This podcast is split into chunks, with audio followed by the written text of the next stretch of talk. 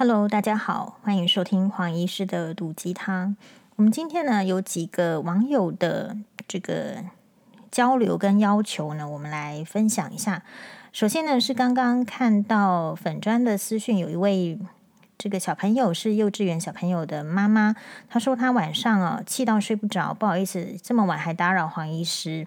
其实也还好，黄医师就是刚好也这个这个目前这个时间点哈，黄医师就是目标十二点睡觉的人目标，所以这个时间对我是还好。但是随着年纪变，如果再变大的话，我就会把睡觉的时间要再往提往往前提。那他会气到睡不着的原因，是因为他有一个小朋友，然后是幼稚园。可能呢，他今天晚上突然跟妈妈聊天，也就是跟这个网友聊天，说他今天是在学校，好像睡午觉的时候不乖，被老师打。那结果这个妈妈呢，本来想说是不是就是打打小手了，还是打打屁股这样子？好，那然后呢，可没想到竟然是说什么呢？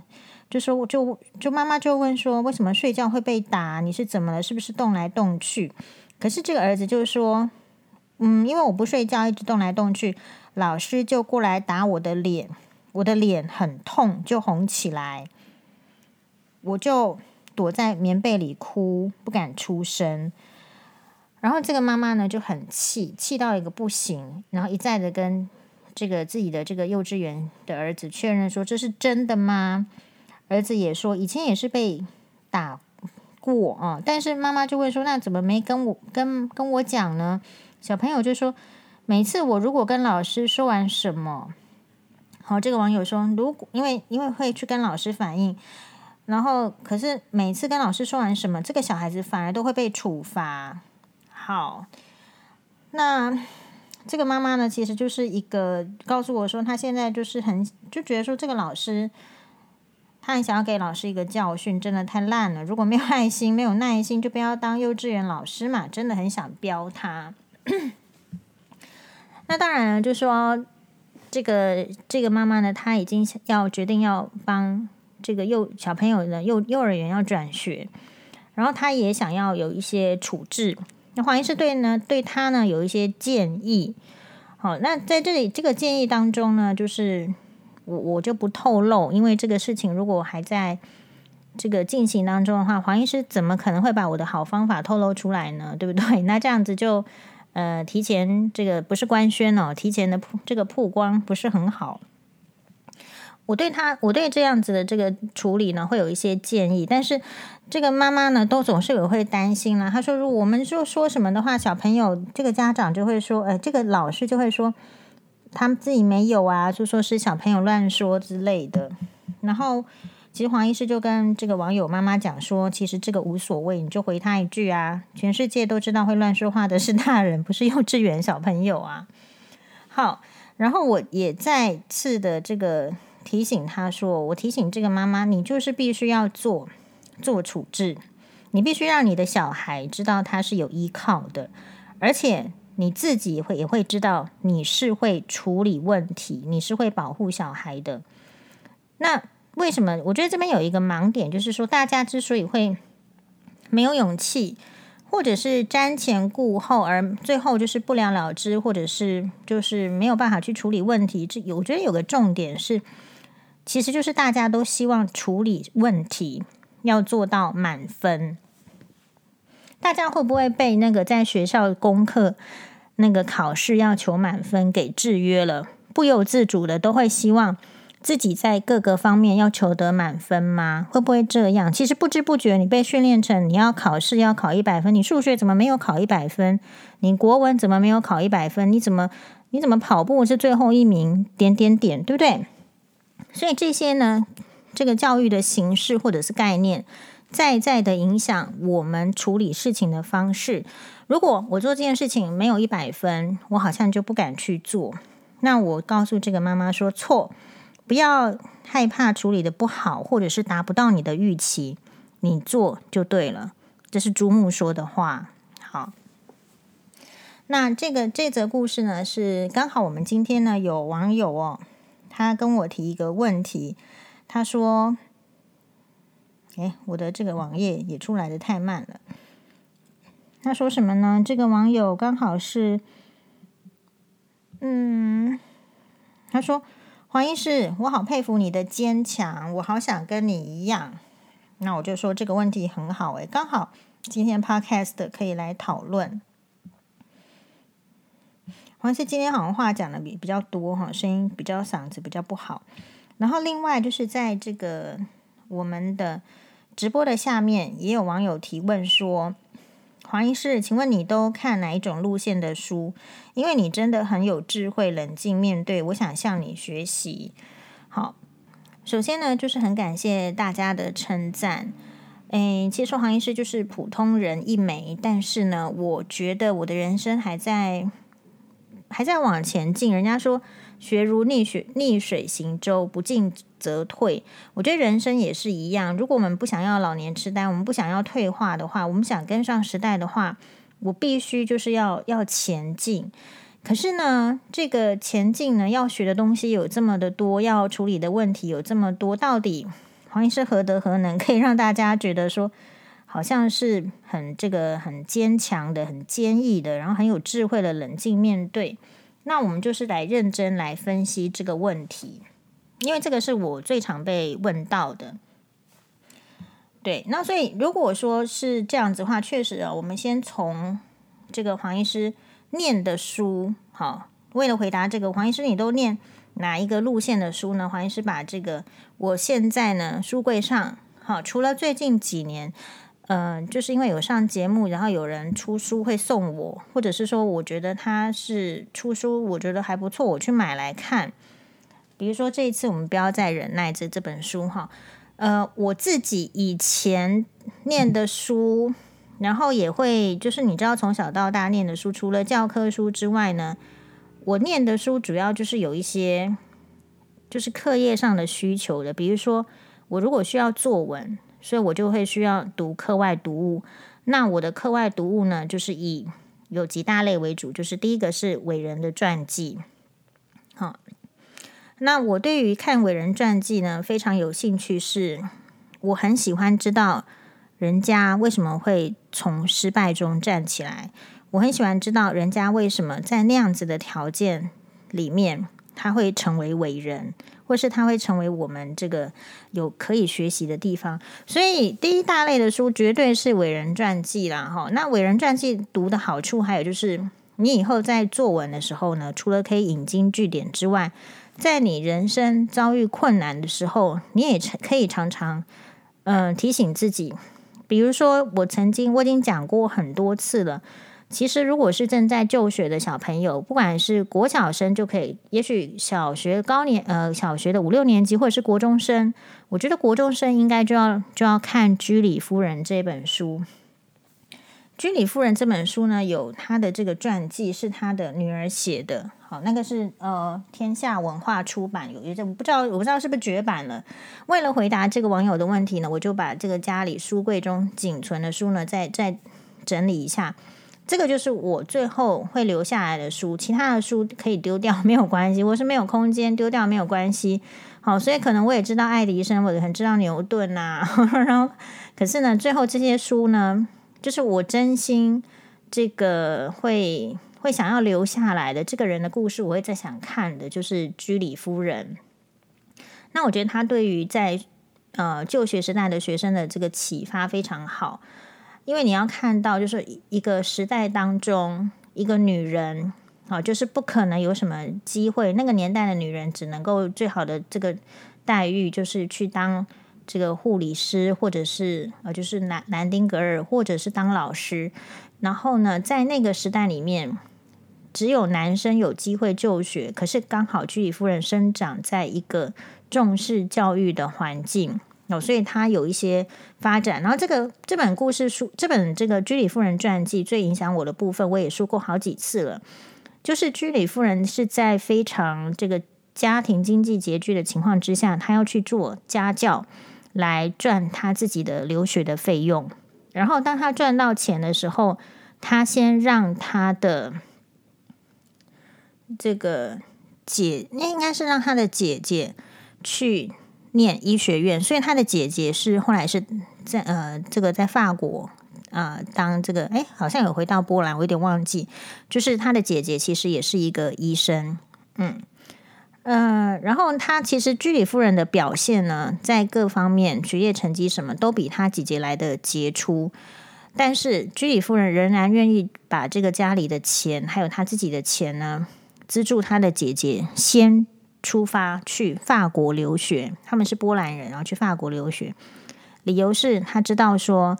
因为他的姐姐就比他大一岁还是两岁，所以他先去，所以他没有关系。所以这个是第一个，就是年轻的时候呢，如果你真的有一些才华跟才能，嗯，跟自己的家人其实好像没有需要计较的这么多。那后来等到这个他的姐姐成为医生之后，也嫁了一个医生老公之后，其实也会常常的资助居里夫人的。这个穷苦留学生生活，所以这个第一个部分就是我们看到那个年代里面，你在一个经济比较拮据，然后家庭的这种互助的一个，嗯，一个一个留存在我脑海中的印象。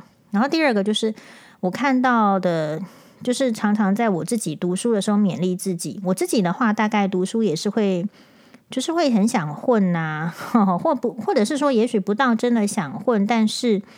有时候呢，也会觉得自己不够努力、不够用功的时候，我常常是以居里夫人的故事来勉励自己。我想说，居里夫人呢，都这个很穷，没有东西吃哈，竟然可以吃一盒樱桃，然后边慢慢吃边慢慢的读书，然后到这个低低血糖哈，还是这个贫血，然后就就晕过去了。哦，那读书呢，人家是读到这样，所以我从来不觉得我会去相信。那一些什么说从自己从来没有读书啦，成绩就很好的那种鬼话连篇，因为连居里夫人、爱因斯坦那种资质的人都没有说自己不读书就可以得到好成绩。好，所以嗯、这个所以这个是第一个，你看过真正优秀的人的这个读书方式啊，你比较不会被旁边那些奇奇怪怪的言论所影响，你就照正确的、踏实的去做就好。好，所以。嗯，然后对，然后我就真的去照相。我说照相了几本书，我现在看的这个书的取向就是，诶，第一个是伟人的传记。然后我说我喜欢看这个人呢，在这个就是看很多人，也许是明星啊，黄医师也也会看这个邓丽君的这个，比如私房相册啊，然后他的他的邓邓丽君相关的书。那这个是因为我们喜欢这个明星嘛。可是从他的故事当中，为什么你你会喜欢他？然后你再去研究他的故事，就是他的故事是有值得学习的。比如说这么优秀的，根本就是歌唱艺术家了。然后这个永这个永远让人家难以忘怀的华人的这个歌后邓丽君小姐，即便是她这样子很会唱歌，你现在听起来就是没有瑕疵，没有人可以超越的音质、歌唱技巧。当年呢，她也是要这个放下如日中天的事业，要去日本学习，然后也有在美国、在香港，呃，都都要学习唱歌。好，所以对于那一些诶跑来说什么天资很聪颖，可以不要认真学习的，那我们就会当他是无 就是无稽之谈。因为真正很优秀的人，都是下非常大的苦功的，所以我就会比较不会，我们就比较不容易被那一些。就是你知道用网络酸民讲一些酸话所就是所影响心情嘛？因为不会，因为我看的都是都是伟人说的话，伟伟人说的话，我尚且都还在反复的咀嚼，然后到今天，所以我不太可能被那种就是说他到底这个名名不经传啊，然后不知道几两重啊，然后讲出来很浮的话，或是很夸张或很自大的话，这种在我眼里其实都看不下去，所以。呃，也许有人会觉得黄医师的笔法有时候是比较讽刺、比较尖锐的，但事实上，我只是想要告诉他们说，就是其实我很喜欢戳人家的气球、皮球还是什么肚皮，我不知道，就是就是你不要当人家没有见过世面。一个人最可悲的就是你当你的听众，或是你的观众，或是你周围的人，或是你想要言谈的对象的人。他的能力，他的程度不如你，我觉得这是一个太抬高自己，然后你为什么会有这样的自信，不被那些抬高自己的人所贬低或所影响？就是因为你要跟黄医师一样，你要认识真正优秀的人。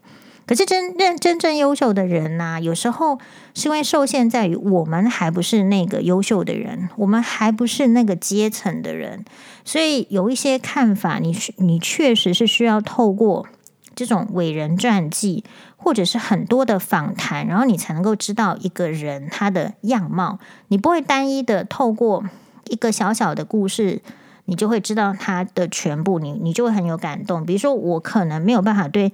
爱迪生发发明电灯这件事情太有感动，是因为呃，我研究爱迪生比较少，也许他还有很多，所以这个就是时代的进步，时代的这种嗯、的好处。我们的这个，你你接触到什么样的的内容，我觉得就会影响你的脑子跟你的思想，比如说。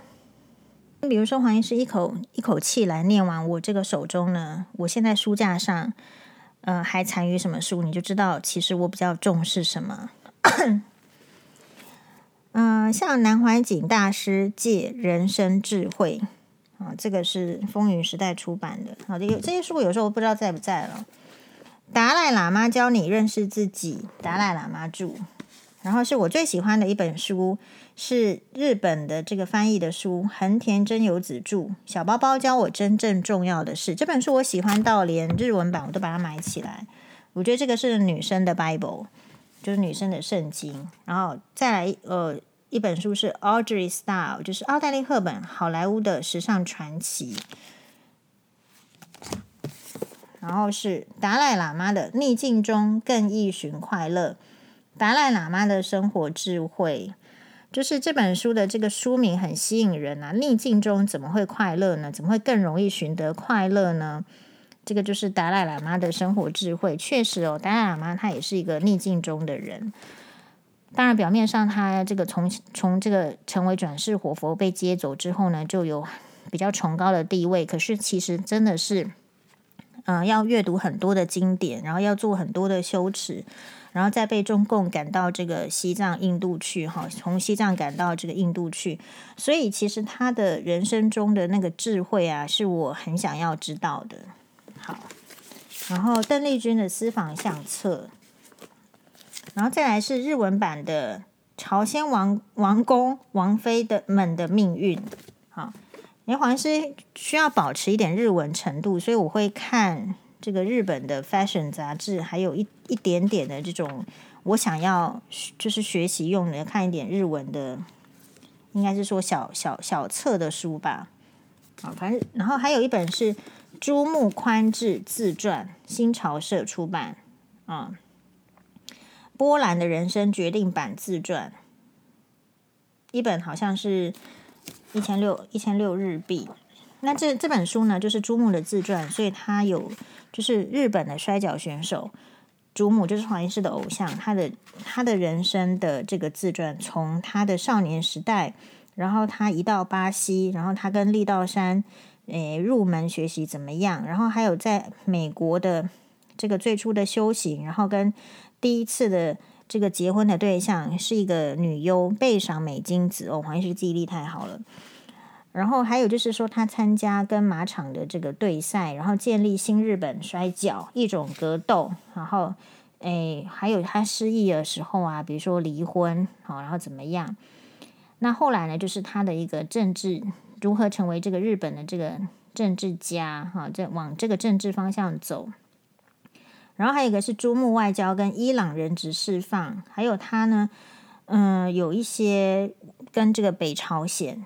的一一个一个往来，然后最后是隐退，然后隐退之后呢，黄医师现在也在追朱木的 YouTube，好，朱木的 YouTube 里面有很多朱木的吃播哦，好，黄医师密切的注意朱木，好，然后还有什么书呢？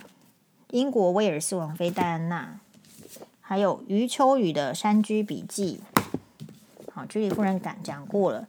然后是嗯，最近就是上次去日本这个网购买的书，就是小池百合子。小池百合子就是日本的这个东京都的这个知事，就类似市长。然后呢，他有这个为什么买这本书呢？这本书我黄医师也跟大家介绍过，是日本扶桑社出版的一本一千三百块日币加税。即使年纪的增加，你还是要穿得很有女性的魅力。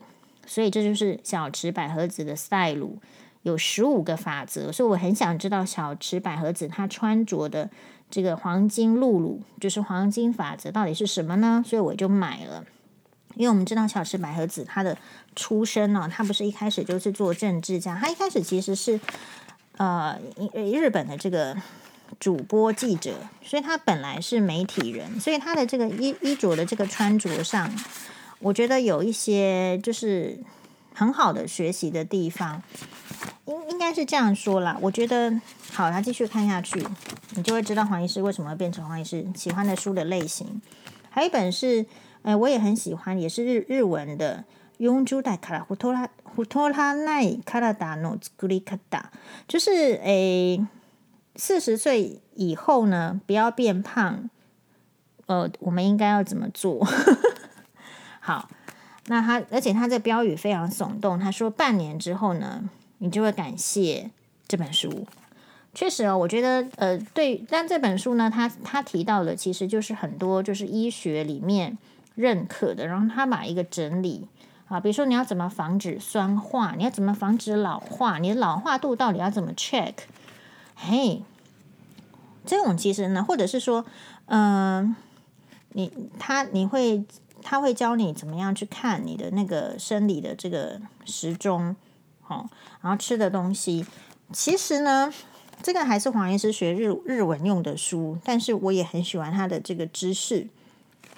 因为我自己是学医的嘛，所以我对那个医学里面的日本啊、日文用词我也必须知道。好，然后是嗯、像巴黎夫人学居家，就是像巴黎夫人学什么什么系列，我也有，也蛮喜欢的。然后再来是很久以前买的书，叫做呃中文版的《雅子王妃：日本皇太子的挚爱守护》。再来是李叔同的《倾听大师》，好，这这本我非常喜欢哦。好，不是我不是只有喜欢李叔同的那一首《芳草碧连天》而已哦。李叔同大师呢，就是他从一个繁华的花花公子，然后为什么会到呃，而且也是教育家、文文学家，为什么能够变成就是到后来的。嗯，看看透了，看看过这么多的人生啊，这么多才多艺、克己谦恭的人，为什么到中年之后会顿悟前非，处处避世绝俗？嘿，他的大彻大悟到底是什么？我就就这本书也很久以前就买了。好，这本书如果大家要写作文，也是很很推荐的。它里面呢，就是。嗯，其实是不是不是李叔同大师自己写的，而是人家呢把他的格言所编著，然后从你看到这个格言，然后你会你你的经典格言是什么？然后会有作者的悟道，比如说这一篇是拥有一颗平常心，他的经典格言就是不为外物所动之谓静。不为外物所食之谓虚，这个这个就这个就非常的哦，呃虚虚实实。但是呢，我觉得人就是这样，你不能永远只有看懂自己 level 的书，你还是得要看高于自己 level 的书。即便是看不懂嘛，先看一篇也是 OK 的，看两篇也是 OK 的。那慢慢的呢，接下来就会越看越懂。好，如果你 always 只看自己懂的书，其实就没有办法往上。所以，这个就是黄医师看这个书的意义。比如说呢，它里面就有提到，因为它会有注解，有悟道。悟道就是你看不懂，对不对？这个李叔同大师的 经典格言，你其实一看看不懂。不为外物所动之谓静，不为外物所实之谓虚。到到底在讲什么？他的意思就是说，他就会举哦，他的文章里面就会写，一个人应该用真观止。用心去观察现象世界，认清它的虚幻不实，不为外物所迷惑。苏辙认为，穷理就是在与事物的接触中一一探求其理。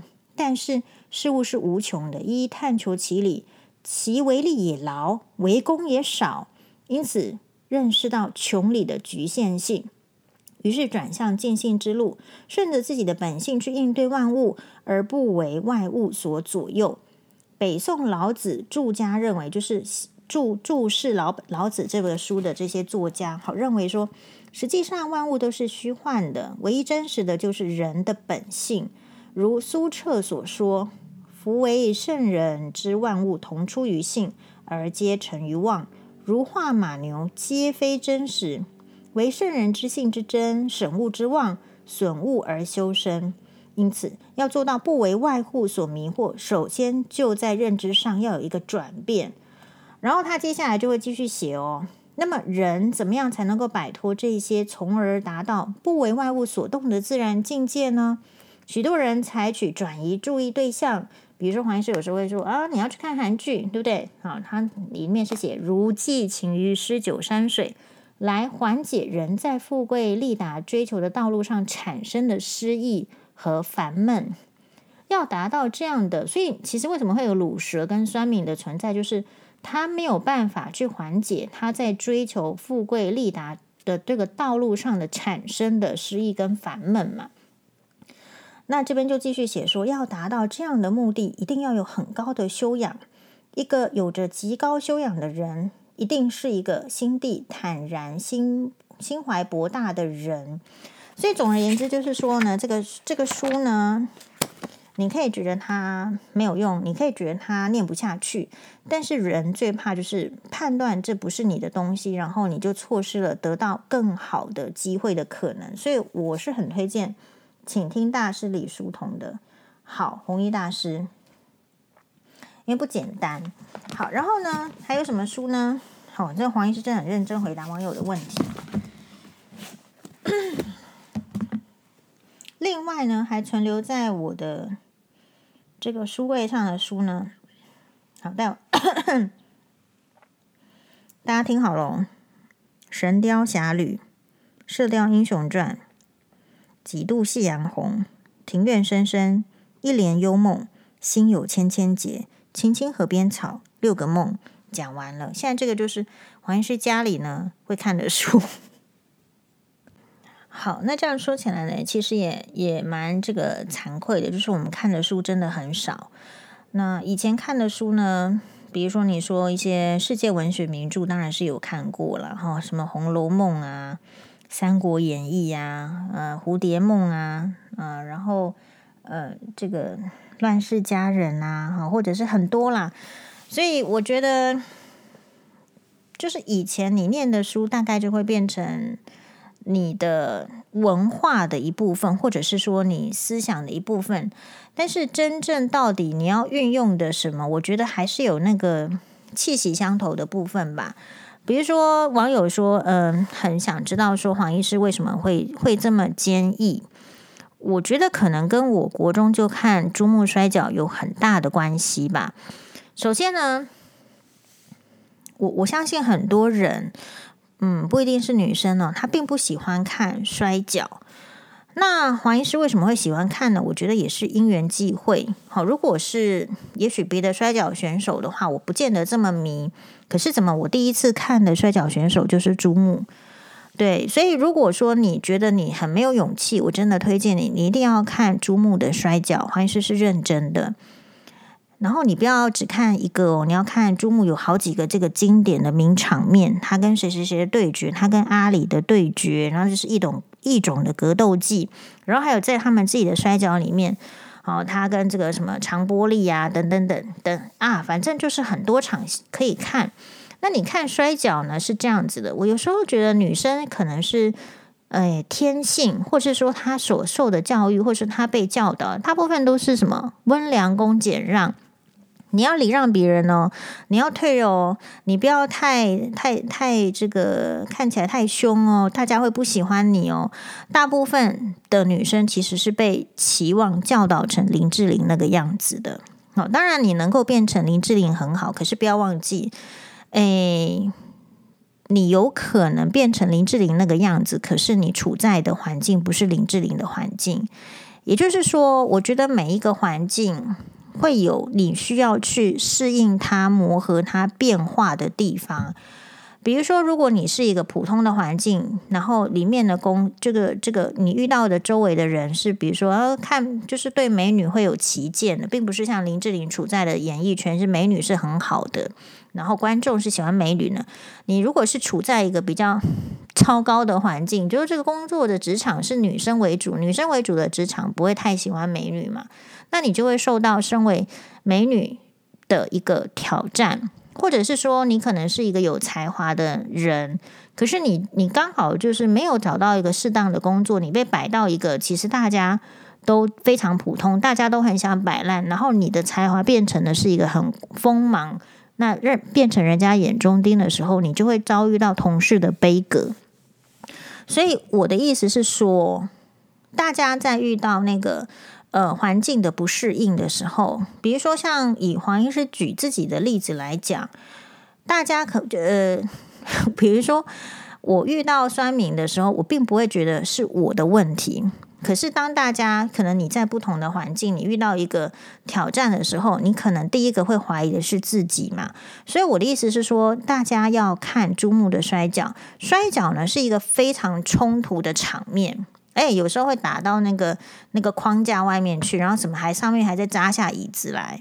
我觉得我的人生就是很早的就看到这些呃暴力，然后会流血的，可能会流血，然后可能不守规则，比如说人家已经那个怎么样了，武藤敬司还去还去吐了一口这个感觉有毒气的烟，这样。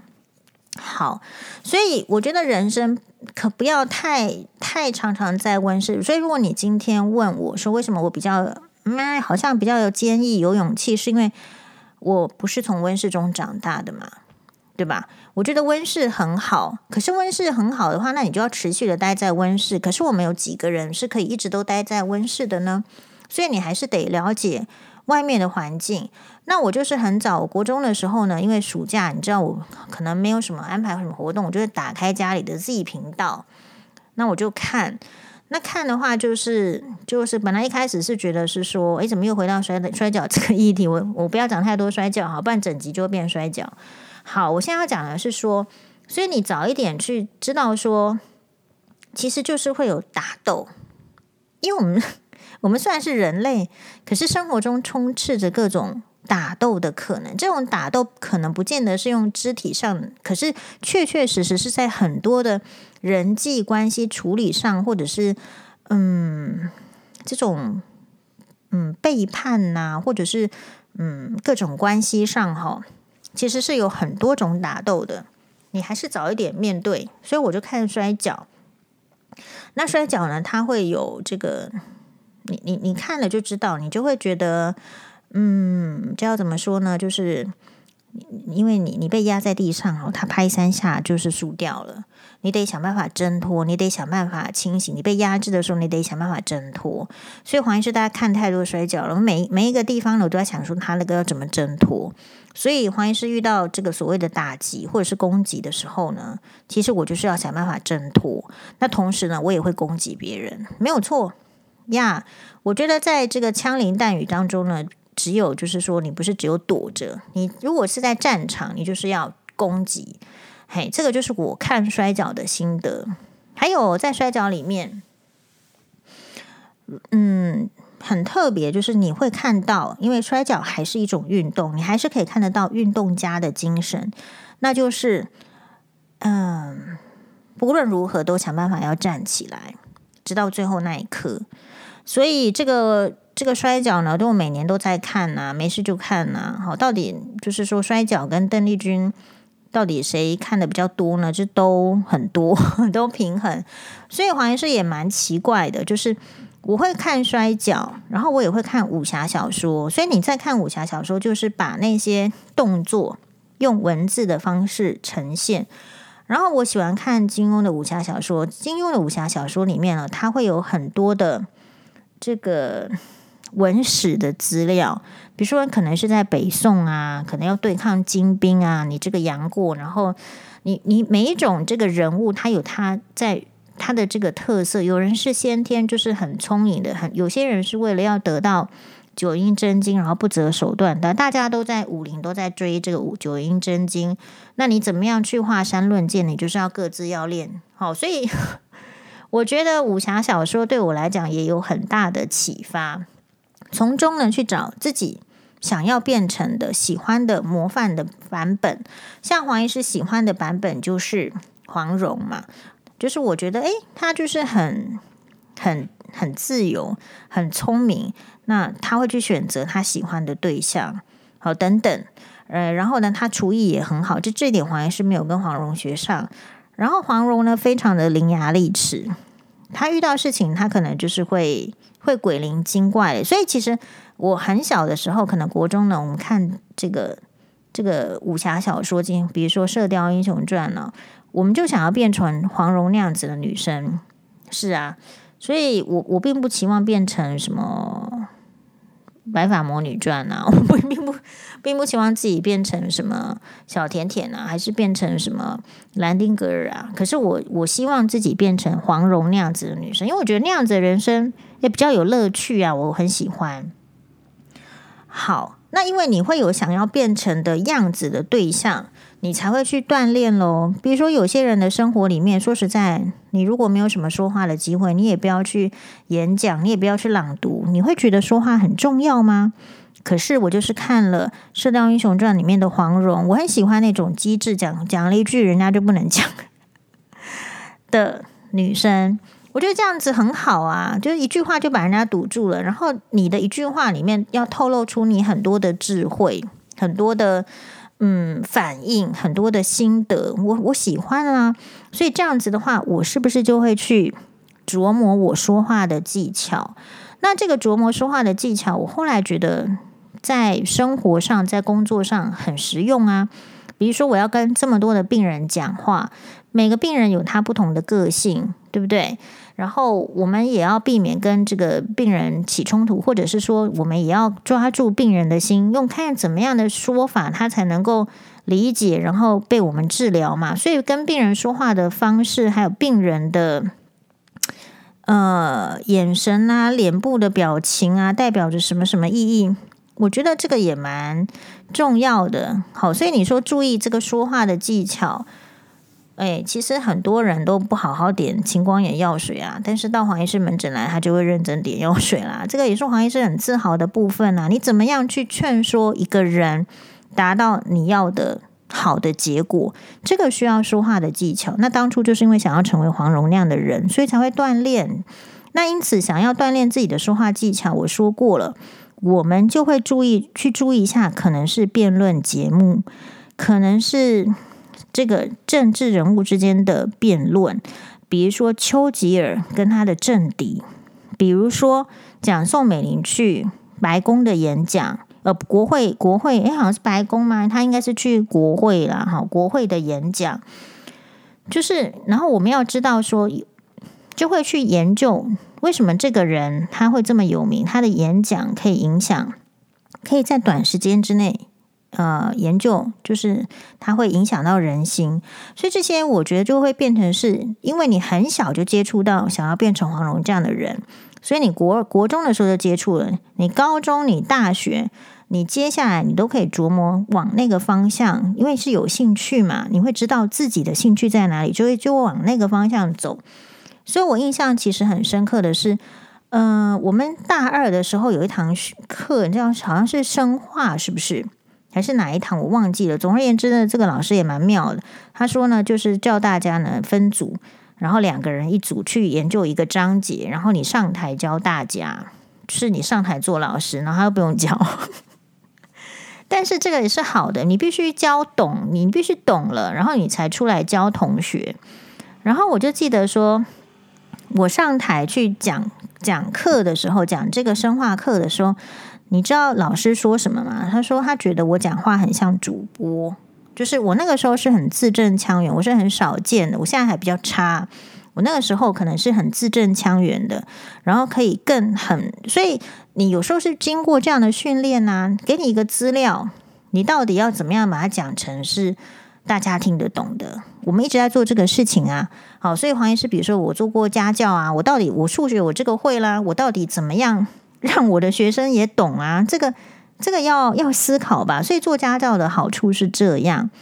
好，那这边到底跟勇气有没有相关呢？有啊。你如果会说话，你如果看得懂摔跤，你如果可以表达你自己真真切切的表达这个自己的意见，你会比较有勇气。那另外来讲，就是，嗯，你如果知道，就是你在看一些人生的书嘛，不管是看《山居笔记》还是苏轼，还是苏澈，黄医师也看了唐诗宋词很多嘛。唐诗宋词是什么样的这个资料？叫唐诗宋词，其实就是一堆人的这个。被贬呐、人生不如意呀，哈，这个情感路不顺，所写下来的古人的心得感想嘛。所以前，所以这个读唐诗宋词的好处，是一方面学得一些词汇、一些经典的典故；另外一方面，就是看到这个千古，对，几千年来有这么多人失意，有这么多人失败，那么人家呢，就是。就好好的把那个失败啊、失意的心情写成诗嘛，流传千古。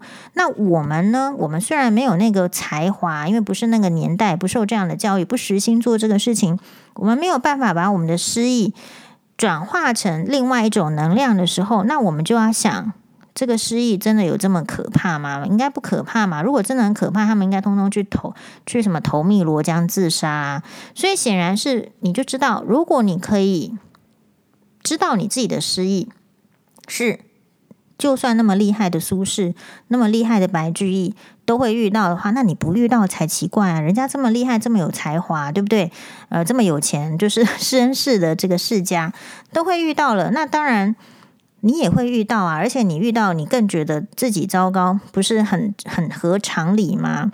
好，所以。我想是黄医师面对这个酸民啊，或者是说来挑战的人，或者是说一些攻击，确实有很多的抹黑呀，甚至就是说我们比如说这个其实是激起一个社会公益的讨论，这个手扶梯的事情，好，那都会有那个什么，好像 PTT 什么不知道什么版，然后都会去讨论这个黄医师。好，那你知道黄医师就是为什么会耐得住吗？因为我自己很知道嘛，我是是不是八卦界的女王？自封啦，其实没这么厉害，那就是因为我也了解八卦，是不是？我也知道八卦人的心，诶，所以我就更会知道，就是说，当一群女生在说，或者是男生，就是一群人聚在一起说别人八卦的时候，自己是不太会进步的，不太会有成就的。然后，如果更糟糕的是，呃，当人聚集起来说别人不好的时候，其实。自己是没有办法变得更好的，所以黄医师是在这边翘着二郎腿，看着那一群人其实无法变成更好的人。那我担心什么？我们要担心的是有能力的人来攻击你嘛？你不是担心没有能力的人来攻击你嘛？所以这个要分得很，就是区分得很清楚。所以你如何能够这个？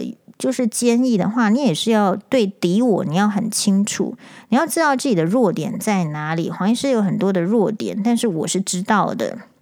好，然后你不能只看自己的弱点，你也要看自己的强项。那你的强项的来源一定是来自于你用心的观察，然后用心的经营自己。我觉得这个跟几岁都没有关系哦。比如说黄医师现在还是在。用心的经营自己，我都一直在看韩剧，一直在看钟汉良，这个就是用心的经营自己啊。因为为什么？你可以看到人家一九七四年的钟汉良，好，诶，还是保养得很好，然后他的演的戏，他只会越来越精湛，好，然后他也一样会面临挑战，人家会质疑他说，诶，四十七六岁了，四十七岁了，再搭配一个二十几岁的女主角，女主女主角是不是会？会老少配啊，还是父子恋啊，都会有这样很多质疑的声音。所以你看人家的事件，就会演变成就是你自己就会去思考。所以，嗯，我觉得这些都是生活中很有趣的事情。勇气这件事情啊，其实是大家都有的，只是你有没有发现你有而已。嗯，有时候啊是。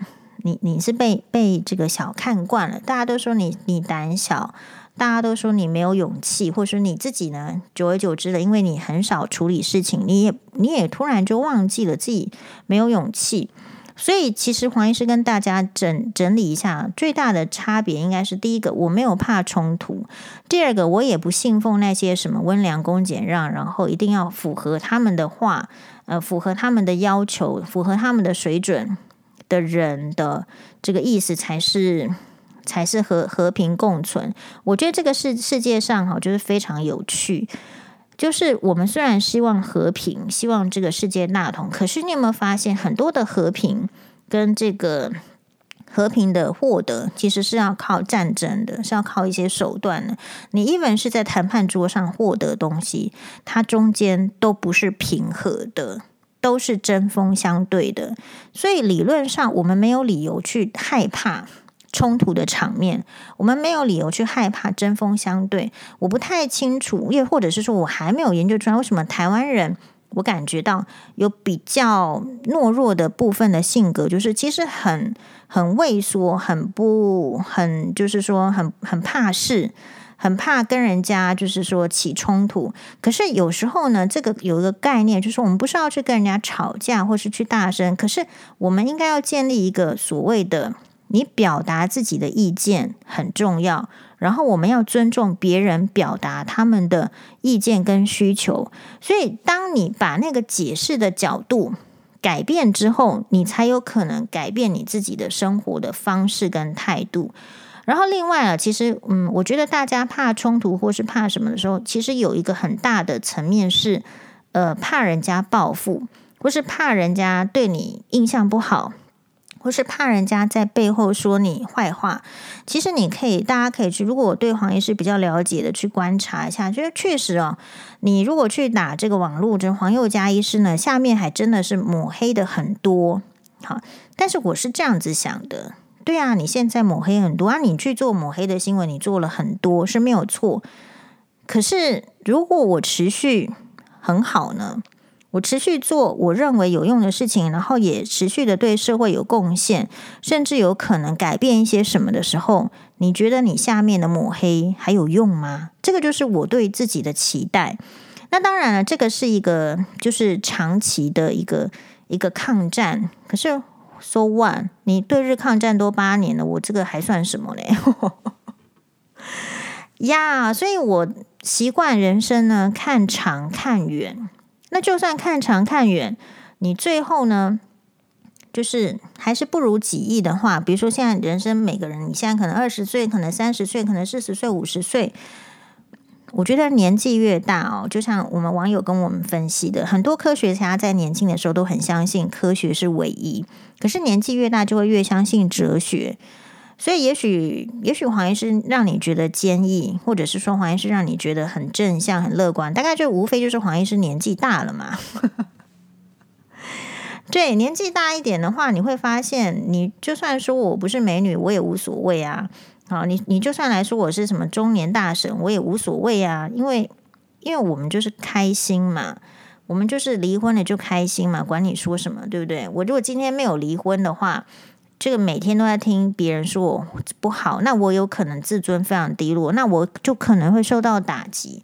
可是我今天就不是嘛，我今天还蛮开心的，就是说，嗯、虽然是疲累，虽然是累啦，好，虽然事情很多，可是真的，我们只要能够帮助到一个人。我觉得我就是一个非常有用的人。我们不要舍近求远，我也不要求每一个人都喜欢黄宥嘉，不要啊，不要喜欢我，去喜欢邓丽君啊，喜欢钟汉良啊，喜欢玄彬有多好？不要喜欢黄宥嘉啊，啊！那所以呢，呃，我对于别人喜不喜欢我这件事情呢，其实本来就是很开放的立场，因为我觉得。你如果站在对方的角度，你怎么会希望他来喜欢你呢？我就没那么好啊，不要喜欢我啊！你应该去喜欢一个我推荐你觉得很好的人，你去认识看看，人生会不一样。那如果你不喜欢也没有关系。那像呃来粉砖攻击黄医师的人，哎，我就是封锁的很开心啊。好，那我骂他们也骂得很开心啊。说实在也是这个这个能量的释放嘛。好，就是他们来骂我怎么样？他们自己身体里面产生自由基，他们得癌症啊，不关我事啊。那我就很开心啊！我很开心的就是说，哇，这个人写这么多字，我竟然一个键就把它封锁了。我也很感受到这科技的神奇，因为我还是电脑白痴嘛。对这种诶，一个一个小小的行为举动，我也会很兴奋呐、那就是说，只是说，我觉得人是这样子，你可以不管别人。对你的所有的什么攻击，可是你的立场、你的想法，你一定要坚持你的原则，然后你该说的话要说。我们不用管别人要说什么话，但是绝对没有理由说我应该要说的话我不说，因为我也有我表达意见的权利跟能力，而且我们的意见可能其实也相当的不错。所以，我们还是在这个这个风波。其实，大概黄医师是不是每半年会有一个风波呢？哈，还好不是，就是是这样。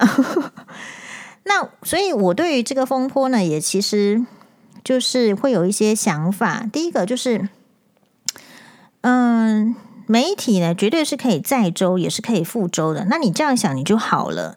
嗯，你就要，你就不不要像李怡贞律师那样子，好像觉得自己可以这个。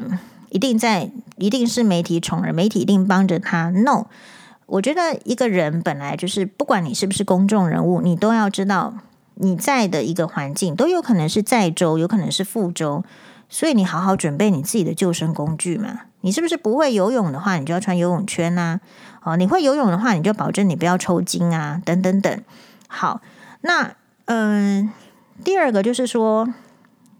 我们要很很容易的，就是说，也许黄医师失败的也蛮多的，跟你所认识的，就是说所猜想的这个天之娇女的医生呢，其实是很不一样的。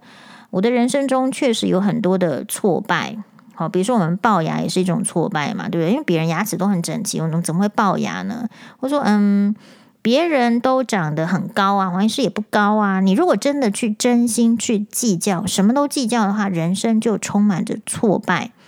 可是呢，就是像你在看一个这个艺术品好了，我觉得，哎，比如说有有些人会去抱怨那个故宫博物院里面的画哈，那个乾隆很讨厌，每一幅画他喜欢的就给他盖章。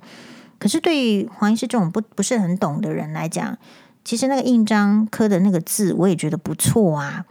所以意思是什么？你你去看别人跟看自己，我觉得其实用一样的态度去看就对了。所以我看别人有很多的缺点，没关系啊，可以啊，当然可以啊。为什么一定要看别人都是优点？可是我也要看到自己的缺的这个优点跟缺点。就是你不要只看一面，那你只看一面的话，你一定会失衡失真。你什么都看，就比较不，就比较会谦逊一点。好，所以从这个这个捷运之战，呃，捷运的这个风波，哈，说实在，我还是对这个台湾社会呢，要抱持比较高的期许，就是说。我们看到的还是一小撮的人，你会发现，就是有那一小撮的人，其实就是比较没有水准，还不喜欢人家叫他鲁蛇。其实黄医师很少叫别人鲁蛇，因为我觉得身为乳蛇一定就是也蛮痛苦的。我们何必再戳他的痛处？但是黄医师这次真的很不爽，好，所以就戳他的痛处。嗯，就是还是会有一群人，那他呢？其实就是鲁蛇，可是鲁蛇又偏偏不承认自己是鲁蛇，然后年纪大了呢，就更糟糕的是觉得说年纪大了就应该要有拥有什么特权，可其实他们这一辈子从来没有努力过什么，也没有真正去获得什么，怎么会得到什么特权呢？没有想过嘛，是所以就会变成这个人就会越来越自私，然后牺牲别人的权利来成就自己。好，所以这种人其实我们本来就不应该。就是得过且过，让他们继续的就觉得说这个世界可以很轻松的获得什么想要的。然后如果别人不配合我，都是别人的不对。我觉得我们的社会如果充斥着太多这种人的话，你久了你就是会觉得很累。那为什么我们要关注这样子的社会议题呢？说实在的，是为了自己老的时候方便。当我发现了这个社会的这个年轻人呢，有越来就是因为。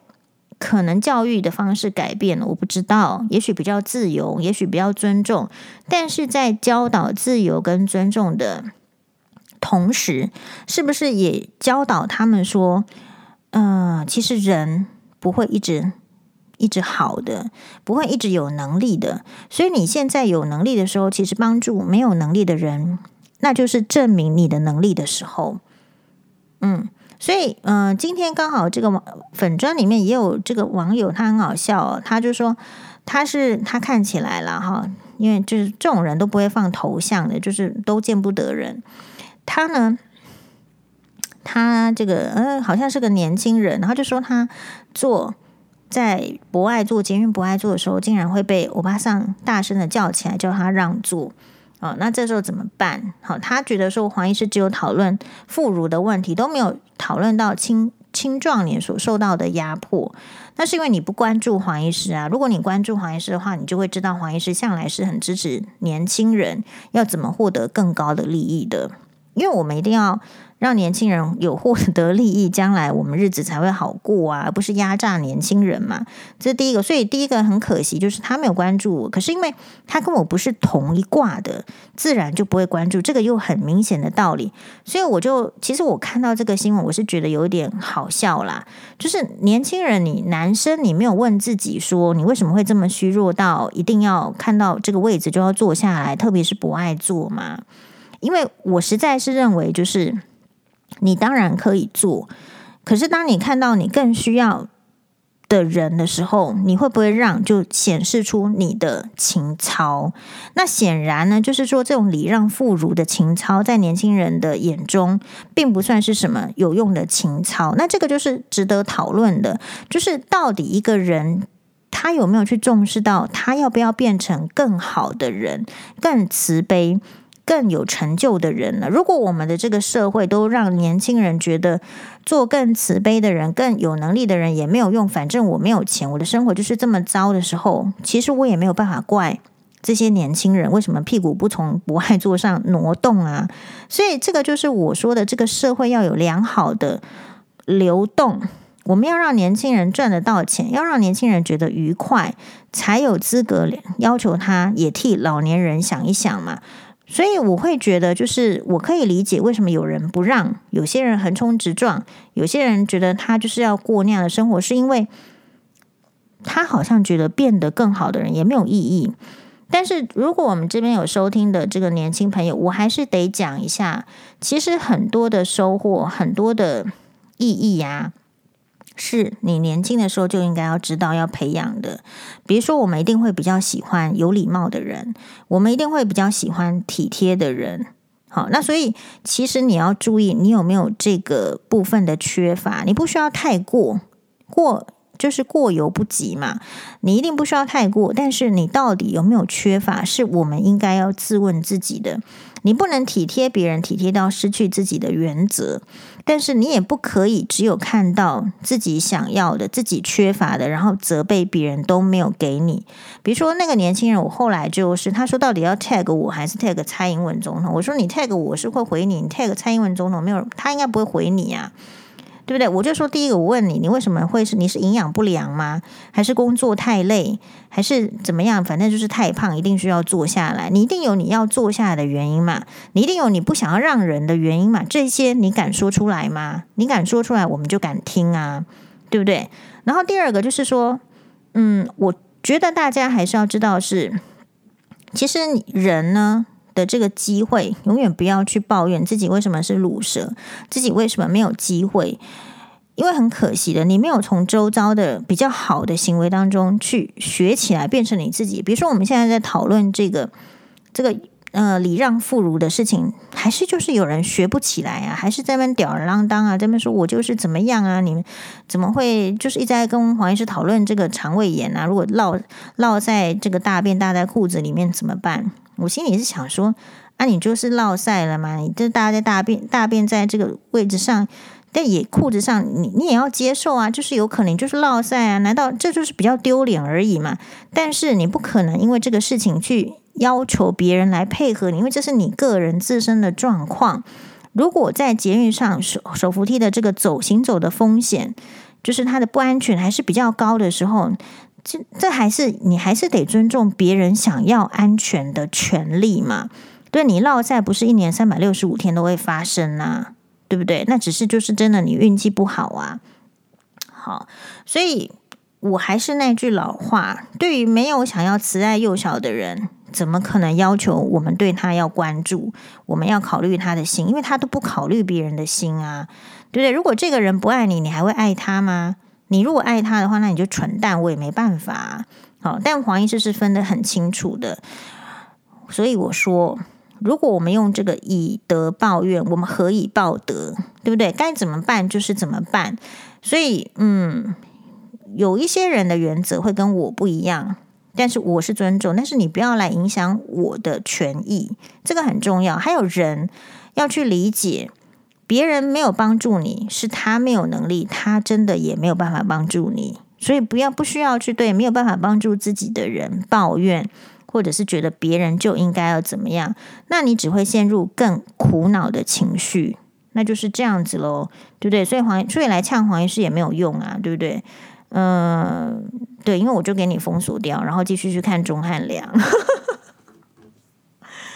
好，那关于这个，我们网友这个。Richard 问说：“黄医师到底现在喜欢钟汉良还是玄彬的这个比例问题哦？我目前是钟汉良六，玄彬四啦，好不好？六比四的这个这个状态。嗯，好。那至于说比较帅的话，我后来觉得，嗯，我今天在直播的时候是说，因为好像觉得钟汉良比较帅。